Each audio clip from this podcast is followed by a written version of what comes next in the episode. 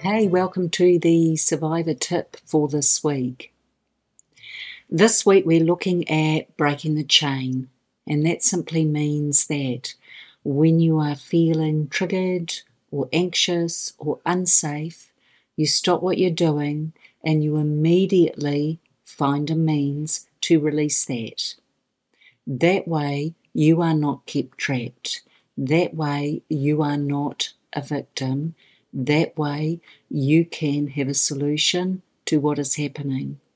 Now, some ways to do that might include either instantly texting a friend or reaching out to your loved one and giving them a hug or writing out how you feel.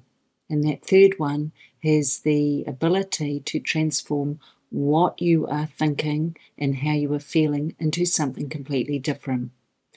So you're breaking the chain because you're not going to stay trapped. For more survivor tips, keep watching us, keep following us, and look forward to seeing you next time.